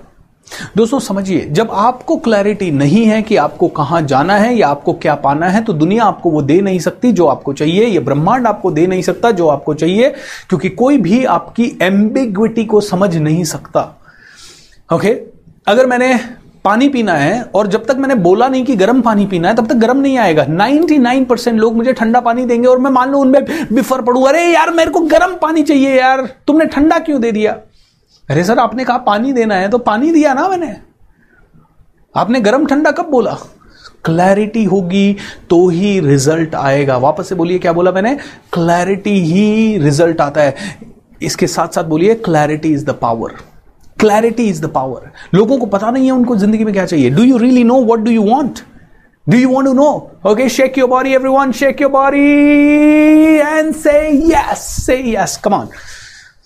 Wow. Clarity is the power, isn't it clarity is the power तो आज के बाद अगर आपको घर चाहिए तो कितना बड़ा चाहिए आपको बताना पड़ेगा। आपको 400 स्क्वायर फीट का चाहिए चालीस हज़ार स्क्वायर फीट का चाहिए यू you नो know, क्योंकि आपको धन चाहिए बहुत पैसा चाहिए। मतलब क्या है? धन चाहिए नहीं मेरे को एक करोड़ रुपया चाहिए। लाइक लास्ट ईयर हमारा टारगेट था कि इस साल दस करोड़ रुपया करना है तो दस करोड़ रुपया हमने किया। क्लैरिटी इज़ द पावर जब क्लैरिटी है तो पूरी टीम एक ही डायरेक्शन से काम चाहिए। अगर मुझे मुझे अच्छी हेल्थ चाहिए मुझे तो मैंने, अब मेरे को अच्छी हेल्थ का मतलब मैंने अपना पूरा डेफिनेशन लिख सका है कि मेरा वेट इतना होना चाहिए, मैं इतना कम करना चाहिए मैं पूरा 22 घंटे भी खड़ा रह के अगर ट्रेनिंग डिलीवर करूँ तो भी अगले दिन फिर से उतने ही देर में ट्रेनिंग डिलीवर कर पाना चाहिए ये तीस दिन में खड़े रह के सुबह, शाम, दोपहर यू नो आजकल बहुत काम चल रहा है हम लोगों का। हम लोग बहुत सारे वीडियोस रिकॉर्ड कर रहे हैं तो मैं दिन भर में कम से कम छह छह घंटे सात सात घंटे ऐसे खड़ा हूँ और कंटिन्यू बात कर रहा हूँ। अभी आपके इस प्रोग्राम के बाद सवा नौ बजे से ब्रेक थ्रू पर्सनालिटी का वेबिनार है। आप में से किसी को भी अगर पर्सनालिटी डेवलप करनी हो तो इसी यूट्यूब चैनल पर आप आ जाइएगा एंड पर्सनैलिटी डेवलपमेंट के ऊपर सात टिप्स सिखाऊँगा, जो कि आपके लिए काफ़ी काम आ सकते हैं। तो वेबिनार्स पे वेबिनार्स है। लेकिन बर्निंग एब्सोल्यूट क्लैरिटी होनी चाहिए, तभी ये हो पाएगा। हेल्थ की क्लैरिटी है कि तीस दिन खड़े होकर डिलीवर करना पड़े, फिर भी ऊर्जा अप अप अप जानी चाहिए, नीचे नहीं जानी चाहिए। यानी ये है क्लैरिटी मेरी हेल्थ के ऊपर, ये है क्लैरिटी आपको आपके लाइफ के ऊपर। क्लैरिटी इज़ द पावर आप शादी कर लेते हैं क्लैरिटी है नहीं, क्यों करिए शादी? बस सब कर रहे हैं, इसलिए करिए, सर। सबकी शादी हो जाती है, बीस पच्चीस की एज में तो मेरी भी होनी चाहिए ना, सर। अरे भाई क्लैरिटी तो ला कुछ। क्यों करना है शादी? What the help do you really want to achieve out of it नहीं नहीं सर अब ये थोड़ी सोचा जाता है। सर ये तो संसार का नियम है ना। संसार चलाना है तो ये तो करना पड़ेगा। भैया, आज की डेट में आपको क्लैरिटी चाहिए कि मैरिज करने के बाद मैं रियल में अपने लाइफ पार्टनर के साथ इस तरह का रिलेशन बनाऊँगा, इतने लोगों को इंस्पायर करूँगा, ये करूँगा। कुछ तो क्लैरिटी हो। खैर, छोड़िए, उस चीज़ की क्लैरिटी आपको नहीं भी है तो भी can you have the clarity at least about goals burning desire नहीं है क्लैरिटी नहीं है, उम्मीद भी नहीं है तो चौथी चीज़ ज़रूर है, वो है डाउट चौथी चीज़ क्या है? डाउट बहुत ज़्यादा होगा। जब ये तीनों चीज़ें मिसिंग है तो चौथी चीज़ है ज़ीरो डाउट या मैं कहता हूँ कन्विक्शन कन्विक्शन चाहिए। होप एंड फेथ तो है कि हाँ उम्मीद है, मिल सकता है, भरोसा भी है, मिल सकता है, लेकिन कभी क्या क्या होता है? दस, बीस, पच्चीस, पचास दिन तक होप रखने के बाद एक दिन ऐसे आता है जब डाउट आ जाता है। देख, मुश्किल लग रहा है यार। मैं कहता हूँ ज़ीरो डाउट लाइफ में सब कुछ बुरा होना, सब कुछ बुरा हो जाए, फिर भी ऐसा ऐसा कॉन्फिडेंस अंदर से कन्विक्शन अंदर से, नहीं नहीं है तो मेरे साथ तो अच्छा ही होगा। I know I can do it I know I can do it I will do it होगा यार, सब कुछ होगा। ज़ीरो डाउट दोस्तों, ये चार पिलर्स के ऊपर आपने काम कर लिया तो life is going to change completely have burning desire have absolute amount of hope and faith and make sure that you have absolute clarity and zero doubt अगर आपने ये चारों कर लिया तो मैं एक ही चीज़ आपको बोलूँगा, आपकी ज़िंदगी में सिर्फ़ आएँगे रिजल्ट्स सिर्फ़ आएँगे result you will have only result जो चाहोगे वो आपके कदमों में आएगा. जो चाहोगे. एंड मुझे बताइए कि कौन सा इंसान, किसी भी बड़े इंसान की जीवनी उठा के पढ़ लो, वो यही चार चीज़ें आपको घुमा फिरा के बताएगा. वो कहेगा, मैं अपने गोल के लिए पागल था। मुझे उसके अलावा कुछ दिखाई नहीं देता था। मुझे अंदर से भरोसा था कि मैं कर लूँगा। मुझे ऐसा लगता था कि मेरे लिए ही वो बना है। मुझे बस उसके अलावा कुछ नहीं दिखाई देता था। सचिन की मूवी आपने अगर नहीं देखी तो देखिएगा ज़रूर सचिन करके जो मूवी है। सचिन मूवी में सचिन तेंदुलकर सात साल का बच्चा था और सात साल का जब बच्चा था 1983 का उसने वर्ल्ड कप देखा, उसने देखा, कपिल देव ने वर्ल्ड कप हाथ में उठाया। उस रात उस बच्चे को नींद नहीं आई। वो अपना क्रिकेट का बैट अपने सीने से लगा के सात साल का बच्चा सोया। सात साल का बच्चा क्रिकेट का बैट लगा के अपने सीने से सोया, क्योंकि उस समय से उसके माइंड में वो ड्रीम था कि इंडिया को वर्ल्ड कप दिलाना है मुझे। मैं भी वर्ल्ड कप एक दिन उठाऊँगा। एंड दोस्तों, इतिहास गवाह है, उसके हाथ में वर्ल्ड कप था। उसके हाथ में वर्ल्ड कप था। ऐसा कोई दिन नहीं गया होगा जब उसने अपने ऊपर भरोसा नहीं किया। ऐसा कोई दिन नहीं गया होगा जब उसने बर्निंग डिज़ायर नहीं दिखाया। ऐसा कोई दिन नहीं गया जब उसको एब्सोल्यूट क्लैरिटी थी कि मुझे इधर ही जाना है। वो इधर नहीं हुआ। ओ, कोरोना की खबर से विचलित या उस समय भी देश में कई सारी चीज़ें उथल फुथल हुई होगी। उसने बीस साल क्रिकेट खेला। बीस साल में कितने उथल फुथल हुए होंगे? उसके फादर की डेथ हुई, फिर भी उसने कहा एब्सोल्यूट क्लैरिटी और हम किसी भी चीज़ से विचलित हो जाते हैं। अपना ट्रैक छोड़ देते हैं। दस दस दिन बीस बीस दिन मतलब डिप्रेशन में चले जाते हैं। डिप्रेशन ये पता नहीं कहाँ से आ गया ये वर्ड मैं बड़ा डिप्रेस्ड हूँ। अरे what the hell depression is पता है आप क्यों है डिप्रेस्ड क्यों है आप डिप्रेस इसको भी समझ लेते हैं। ओके आप में से कोई डिप्रेशन वगैरह कुछ नहीं है। आप डिप्रेस इसलिए हैं क्योंकि आपको अटेंशन पाना है किसी का। यू आर अटेंशन सीकिंग जब आपको अटेंशन नहीं मिल रहा, जब आपको लग रहा है कि आप सफल होकर अटेंशन नहीं पा पा रहे तो क्या करूँ मैं अटेंशन पाने के लिए? चलो, थोड़ा डिप्रेस हो जाता हूँ। ये आपके सबकॉन्शियस माइंड की स्ट्रेटजी है डिप्रेस होना। आपके सबकॉन्शियस माइंड अंदर से कहता है, यार, कोई अटेंशन नहीं दे रहा मेरे को। मेरी ज़िंदगी में कुछ अच्छा नहीं हो रहा। कोई मेरी ज़िंदगी में अटेंशन नहीं दे रहा। एक काम करता हूँ, मैं डिप्रेस हो जाता हूँ और मुँह लटका के दिन भर बैठता हूँ। मम्मी भी पूछेगी, भाई भी पूछेगा, दोस्त भी पूछेंगे, कोई ना कोई पूछेगा। और कुछ नहीं तो मैं तो रोऊँगा और रोने से मुझे ऐसा लगेगा कि मैं कुछ तो कर रहा हूँ। दोस्तों, अपने आप को विचारगी वाले सारे एक्सक्यूज आप डिप्रेशन में देते हो। देखो, मैं डिप्रेस्ड हूँ।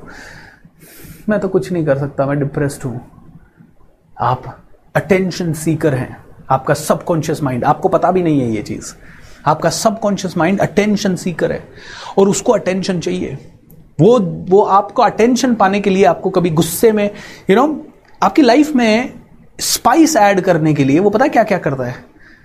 वो कभी कभी एकदम से आपका मूड घुमा देगा ताकि आप किसी पे चिल्ला दो और वो वापस से चिल्लाए देखो सबकॉन्शियस माइंड को लगता है देखा अटेंशन दिया ना उसने मेरे को। बस ये चाहिए अपने को। कोई चिल्ला के गाली देखे भी अटेंशन दे तो भी उसको चाहिए। इसीलिए सबकॉन्शियस माइंड आपसे बहुत अलग अलग काम गेम करवाता है। एंड इसीलिए दोस्तों सबकॉन्शियस माइंड को समझना बहुत ज़रूरी है। ये सबकॉन्शियस माइंड का गेम चल रहा है सारा का सारा। इसको अटेंशन चाहिए हर हर क्षण। इसलिए ये कभी डिप्रेशन का नाटक करता है, कभी ये नेगेटिव बात करने का नाटक करता है। इसको सब पता है। कॉन्शियस माइंड को सब पता है। नेगेटिव कुछ नहीं बोलना चाहिए, हमेशा पॉजिटिव रहना चाहिए। लेकिन ये सबकॉन्शियस के नाटक है सारे। क्योंकि सबकॉन्शियस कहता है, मेरे को आलसी, मैं मैं पढ़ा रहूँगा। क्योंकि इतने साल आपने उसको इस्तेमाल नहीं किया तो उसकी आदत लग गई है आलसी बने रहने की। We need to understand one more thing आपकी ज़िंदगी को बदलने के लिए लॉ ऑफ़ अट्रैक्शन को आपकी लाइफ में लाने के लिए ये चार स्टेप्स ज़रूरी है। वापस से बताइए क्या क्या है? Burning desire hope and faith zero doubt and absolute clarity ये चारों हुए तो ही होगा। अब प्रॉब्लम यह है, ये क्लैरिटी लाएँ कैसे? ओके? ये एब्सोल्यूट क्लैरिटी लाएँ कैसे? ये होप एंड फेथ लाएँ कैसे? तो अगले सभी दिनों हम इन्हीं के ऊपर काम करेंगे, लेकिन आज क्लैरिटी लाने के लिए पहला हथियार हम लोग देखेंगे। ओके एब्सोल्यूट क्लैरिटी कैसे लाते हैं? उसका पहला हथियार देखेंगे। उससे पहले दोस्तों, आप में से कई लोग पहली बार मेरे चैनल पे आ रहे हैं। चैनल को सब्सक्राइब ज़रूर कीजिएगा एंड बेल आइकन पे भी क्लिक कीजिए ताकि ज़्यादा से ज़्यादा आपको ये वीडियोस मिल सके। I am on a mission to make India think rich ये थिंक रिच मूवमेंट चल रहा है। इस मूवमेंट के वॉलंटियर्स भी ज़रूर मिले। Coach B S R dot com slash live हर रोज दस लकी विनर्स को हम लोग अवार्ड दे रहे हैं। वो सभी दस लकी विनर्स का नाम हमारे वेबसाइट पे है। Coach B S R dot com slash live और आप देखते रहें। आप शेयर भी करते रहें इस वर्कशॉप को, क्योंकि हर रोज हम लोग जितने भी लोग शेयर कर रहे हैं, उनमें से एक लकी विनर को, जो ज़्यादा से ज़्यादा शेयर कर रहा है, उसको ट्रैक करने की कोशिश करके randomly we are we are giving them one of my courses free जो कि है कोच मेंटोरशिप प्रोग्राम यानी ट्रेन द ट्रेनर प्रोग्राम और इक्यावन हज़ार रुपए का वो कोर्स हम उन्हें गिफ्ट दे रहे हैं। And this is just to encourage कि हम में से हर एक इंसान इस अच्छी चीज़ को शेयर कर सके। दोस्तों, अच्छी चीज़ों को प्लीज़ शेयर कीजिए, अच्छी चीज़ों को शेयर करना भी उतना ही ज़्यादा ज़रूरी है जितना बाकी के जोक्स एंटरटेनमेंट या गाने या फॉरवर्ड मैसेजेस या मूवीज़ के रिव्यूज़ शेयर होते हैं। ओके सो अगर हमने अच्छी चीज़ों को बढ़ावा देना शुरू कर दिया I think we will be an ideal country we will be an ideal country चलिए सो so, अब बात करते हैं कैसे हम अपने माइंड को टैप करें?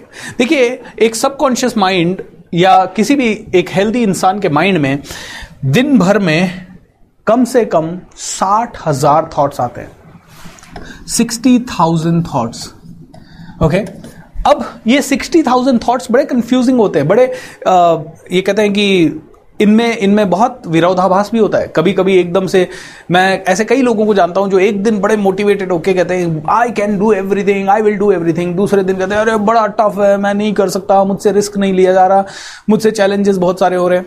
सो so, विरोधाभासी थॉट्स आते हैं। कभी एकदम से थॉट आता है मैं करोड़पति बन जाऊँगा बिलियनर बन जाऊँगा और पूरी दुनिया को हेल्प करूँगा पूरी दुनिया में छा जाऊँगा टीवी में आ जाऊँगा एंकर बन जाऊँगा एक्टर बन जाऊँगा सब कुछ आ जाता है। लेकिन अगले दिन लगता है यार मैं कैसे घर चलाऊँगा? विरोधाभासी थॉट्स आते रहते हैं। मतलब कभी इधर कभी इधर कभी इधर कभी इधर कभी इधर। कभी लगता है पूरी दुनिया में परोपकार कर दें सबको हेल्प कर हेल्प कर दें। कभी लगता है खुद को हेल्प कैसे करें। सो so, ये साठ हज़ार थॉट्स अलग अलग विचार के आते रहते हैं। तो अब जब बात आती है एब्सोल्यूट क्लैरिटी की जब बात आती है मेरी ज़िंदगी में मुझे जो पाना है उसे पाने की तो वो कैसे लाऊं मैं? कैसे करूँ वो? वो भी हमें देखना पड़ेगा। सो so, एक बहुत ही अच्छी टूल है कि माइंड को कैप्चर करने के लिए माइंड के इन थॉट्स में से जो थॉट है, जो चाहिए, मुझे पैसा चाहिए तो वो कंटिन्यू मेरे साथ बना रहे वो थॉट पैसे वाला, या या मुझे अपनी लाइफ में अनाथ आश्रम खोलना है तो उसका थॉट कंटिन्यू मेरी लाइफ में बना रहे मुझे मुझे डिस्पेंसरी खोलनी है तो उसका थॉट कंटिन्यू बना रहे मुझे अगर खेती करनी है और ऑर्गेनिक खेती करनी है, किसानों के लिए कुछ करना है तो वो कंटिन्यू मेरे लाइफ में बना रहे मुझे सनलाइट के साथ सोलर प्लांट्स लगाने हैं तो उसकी थॉट बना रहे मुझे मुझे कोई कैब टैक्सी से रिलेटेड कोई सर्विस शुरू करनी है तो वो कंटिन्यू मेरे लाइफ में कैसे बना रहे हैं?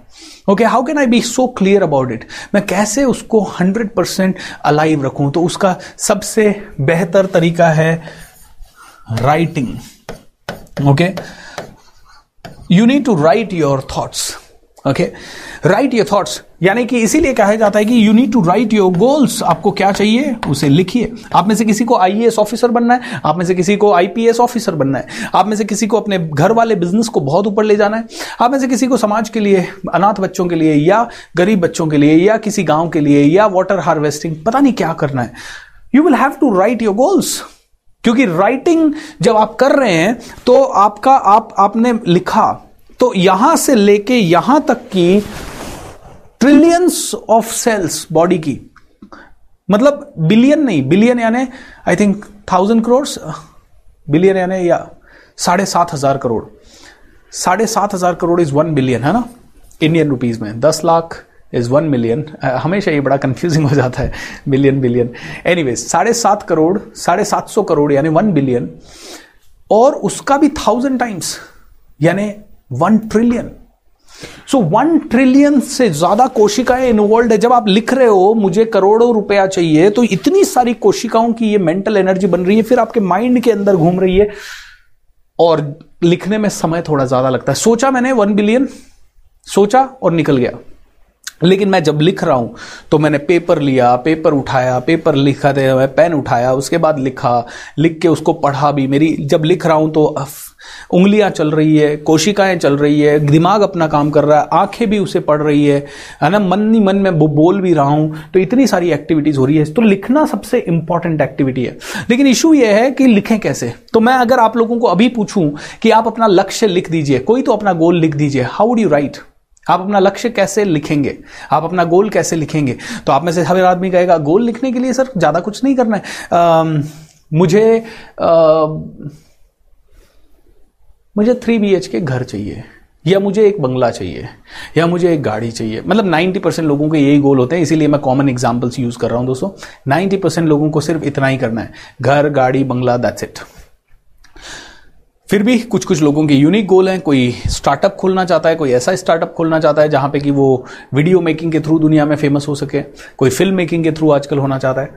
तो आप लिखेंगे कैसे? तो लोग कैसे लिखते हैं? I want to be a film maker ठीक है, ये गोल लिखा लो आदमी ने। या किसी ने लिखा I want a trillion dollar in my bank trillion dollar ठीक है I want a trillion dollar okay तो लोग इस तरह से अपना गोल लिखते हैं। आप में से भी कई लोगों ने अपने लक्ष्य लिखने को कहा जाए तो आपने ऐसा लिखा होगा। अब मैं आप लोगों से पूछता हूँ कि किसी को आईएएस ऑफिसर बनना है और उसने लिखा I want to be an IAS officer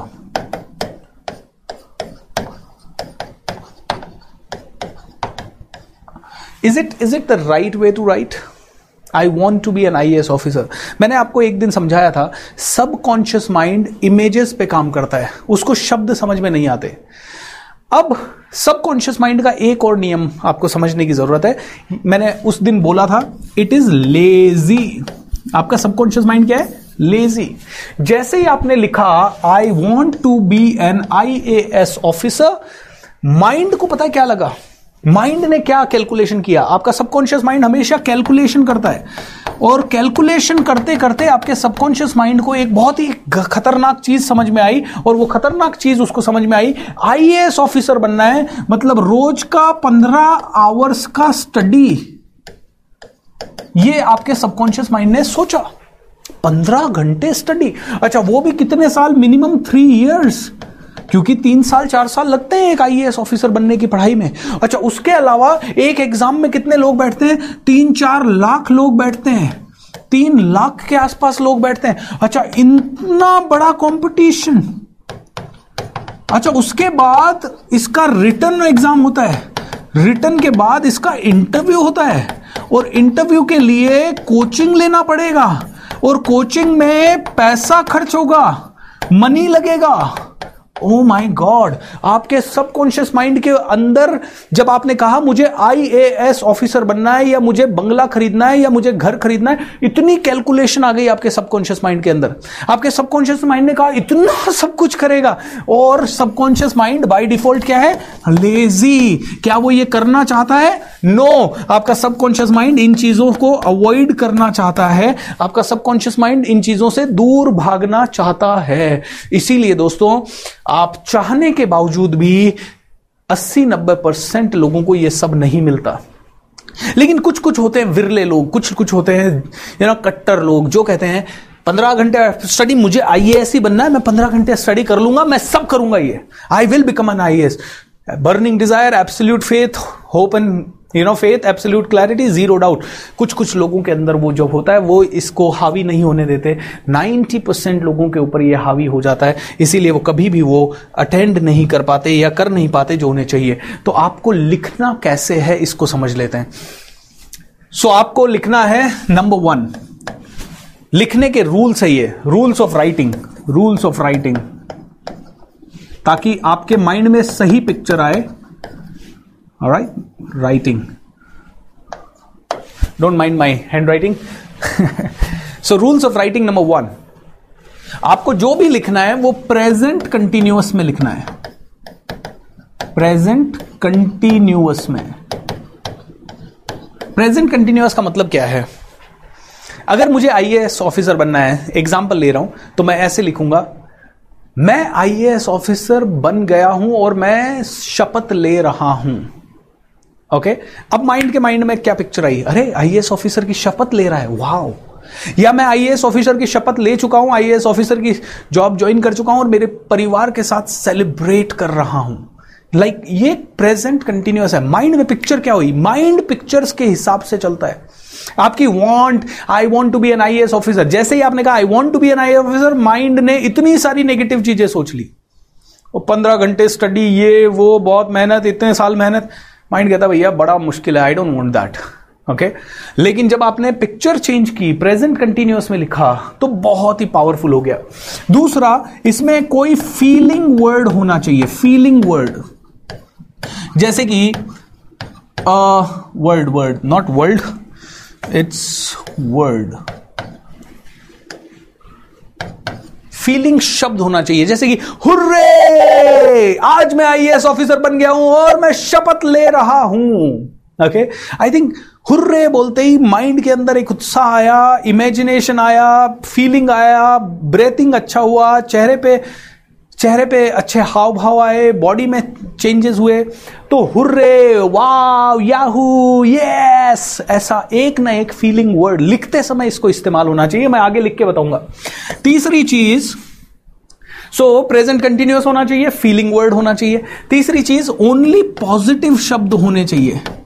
only positive only यानी कि कभी भी ये नहीं लिखना है। हुर्रे, मेरा लोन कंप्लीट हो गया लोन क्या है? नेगेटिव शब्द। जैसे ही आपने लोन बोला, आप वापस से किधर चले गए? नेगेटिव इमेजेस में।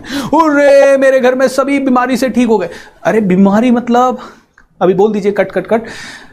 एंटीवायरस हमारे पास हमेशा रहना चाहिए। How wonderful and cut cut cut बहुत ज़बरदस्त है। देखे तो हुर्रे बोला और पॉजिटिव शब्द बोला। पॉजिटिव मतलब मुझे यही चाहिए। दैट्स इट राइट मुझे जो चाहिए, मुझे आईएएस ऑफिसर बनना है, मैं शपथ ले रहा हूँ और पार्टी ले रहा हूँ। दैट्स इट मुझे ये नहीं लगना, ओ, मैं गरीबी से निकल रहा हूँ। अरे, गरीबी शब्द को इस्तेमाल क्यों करना है? तो अगर आपने लिखा है अपना गोल या अपनी लाइफ की स्क्रिप्ट, कुछ भी लिखा है, उसमें हमेशा पॉजिटिव शब्द ही होगा। चौथी चीज़, अपने फैमिली मेंबर्स को ज़रूर इंक्लूड करें उसमें। फैमिली और फ्रेंड्स को इंक्लूड करें। इंक्लूड करें मतलब इनमें से फैमिली और फ्रेंड्स हुर्रे, मैं अपने फैमिली के साथ शपथ ले रहा हूँ और इंजॉय कर रहा हूँ सेलिब्रेट कर रहा हूँ। हुर्रे, आज मैं आईएएस ऑफिसर बन गया हूँ, मैंने अभी अभी शपथ ले ली है और अपनी फैमिली और फ्रेंड्स के साथ पार्टी कर रहा हूँ इस जगह पे। हुर्रे, जब मैंने अपना मर्सिडीज बेंज बीएमडब्ल्यू का गोल लिखा था तो मैंने 2012 से मैं रोज इस तरह से पढ़ता था उसको, क्योंकि उस ऐसे ही लिखता था। हुर्रे, आज 12 जनवरी 2017 है और मैंने मर्सिडीज मैंने ब्रांड न्यू उस समय बीएमडब्ल्यू था। मैंने brand new BMW 5 series car खरीद ली है और मैं पूना से राजस्थान अपनी फैमिली के साथ उसमें ट्रैवल कर रहा हूँ। मेरे पापा बड़े खुश हैं, मेरी मम्मी बड़ी खुश है, मेरे घर वाले बड़े खुश हैं। Thank you so much God so अगला है, भगवान को थैंक यू बोलना ना भूले। भगवान को एडवांस में थैंक यू बोले। जनरली हम थैंक यू कब बोलते हैं? जब हमारा काम कंप्लीट हो जाता है तो जब हम भगवान को थैंक यू बोल रहे हैं, कहीं ना कहीं यूनिवर्स को हम पहले ही सिग्नल दे रहे हैं। यू रिमेंबर हम माइंड को, अपना माइंड नहीं है। माइंड को पता नहीं है दिन है, क्या है, रात है। माइंड को पता नहीं है कौन राइट है, कौन रॉन्ग है, कुछ अच्छा है या कुछ गलत है। माइंड को कुछ नहीं पता। आपके सबकॉन्शियस माइंड को यह भी नहीं पता कि क्या कल्पना है और क्या वास्तविकता है। जब आप ये लिख रहे हैं तो माइंड कल्पना कर रहा है कि मैं शपथ ले रहा हूँ इंजॉय कर रहा हूँ सेलिब्रेट कर रहा हूँ। हुर्रे, सभी लोग खुश हैं। वाव और माइंड यानी आपके सबकॉन्शियस माइंड को कल्पना और वास्तविकता में कोई पता नहीं है। और जब हम ये पूरी प्रक्रिया कर रहे हैं we are fooling our mind fooling fool your subconscious mind subconscious mind fool करना है। और लास्ट दोस्तों, जो भी लिखो, वो पूरी क्लैरिटी के साथ लिखना है। हंड्रेड परसेंट क्लैरिटी के साथ लिखना है। तो वापस से बोल देता हूँ प्रेजेंट कंटिन्यूस में लिखना है। फीलिंग शब्द के साथ होना चाहिए। पॉजिटिव शब्द होना चाहिए सिर्फ़। एंड उसके साथ फैमिली और फ्रेंड्स को भी उसमें इंक्लूड करना है। थैंक यू गॉड भगवान को पहले से ही धन्यवाद बोलना है और क्लैरिटी भी उसमें होनी चाहिए। तो क्लैरिटी का मतलब क्या है? एक लड़की मेरे पास आई, बोली, सर क्लैरिटी से मेरे को समझ में आ गया। मुझे, मैं एक brand new Mercedes Benz white colour की कार चला रही हूँ। मैंने कहा, ये क्लैरिटी नहीं है। तू brand new Mercedes Benz car चला रही है, ये क्लैरिटी नहीं है। क्यों नहीं है ये क्लैरिटी क्योंकि हो सकता है कार मेरी हो और तू ड्राइवर हो। ओके सो क्लैरिटी का मतलब है, हुर्रे, मैं आज 12 जनवरी 2017 है और मैं अपने पूरे परिवार के साथ मेरी खुद की ब्रांड न्यू पर्सनलाइज्ड कार को पूना से लेके राजस्थान तक ड्राइव करके ला रहा हूँ। मेरे परिवार वाले बहुत खुश है, मेरी फैमिली बहुत खुश है। थैंक यू गॉड मुझे ये दिन दिखाने के लिए आई एम सो हैप्पी तो जब बात आती है, आप आईएएस ऑफिसर बनना चाहते हैं। हुर्रे! टुडे इज़ या अगर आपको डेट का क्लैरिटी नहीं हो क्योंकि यू you नो know, आपका एग्ज़ाम वगैरह इंटरव्यू वगैरह ऑफ़र लेटर आपके हाथ में नहीं है तो आप लिख सकते हैं। आज यू you नो know, 2021 का समय है और 2021 में मैं आईएएस ऑफिसर बन गया हूँ अपने पूरे परिवार के साथ मैं बहुत खुश हूँ। मैंने आज ही शपथ ली है पूरे फैमिली के साथ पार्टी कर रहा हूँ एंड मंदिर में प्रसाद चढ़ा रहा हूँ। Thank you God how wonderful जब आपने ऐसे बोला तो क्या फीलिंग आया? वाह क्या इमेज आया? ऑसम पूरा का पूरा चित्र वो बना जो आपको चाहिए। पूरी की पूरी फीलिंग वो आई जो आपको चाहिए। एंड सब कुछ बदल गया। सब कुछ बदल गया। एम आई राइट दोस्तों?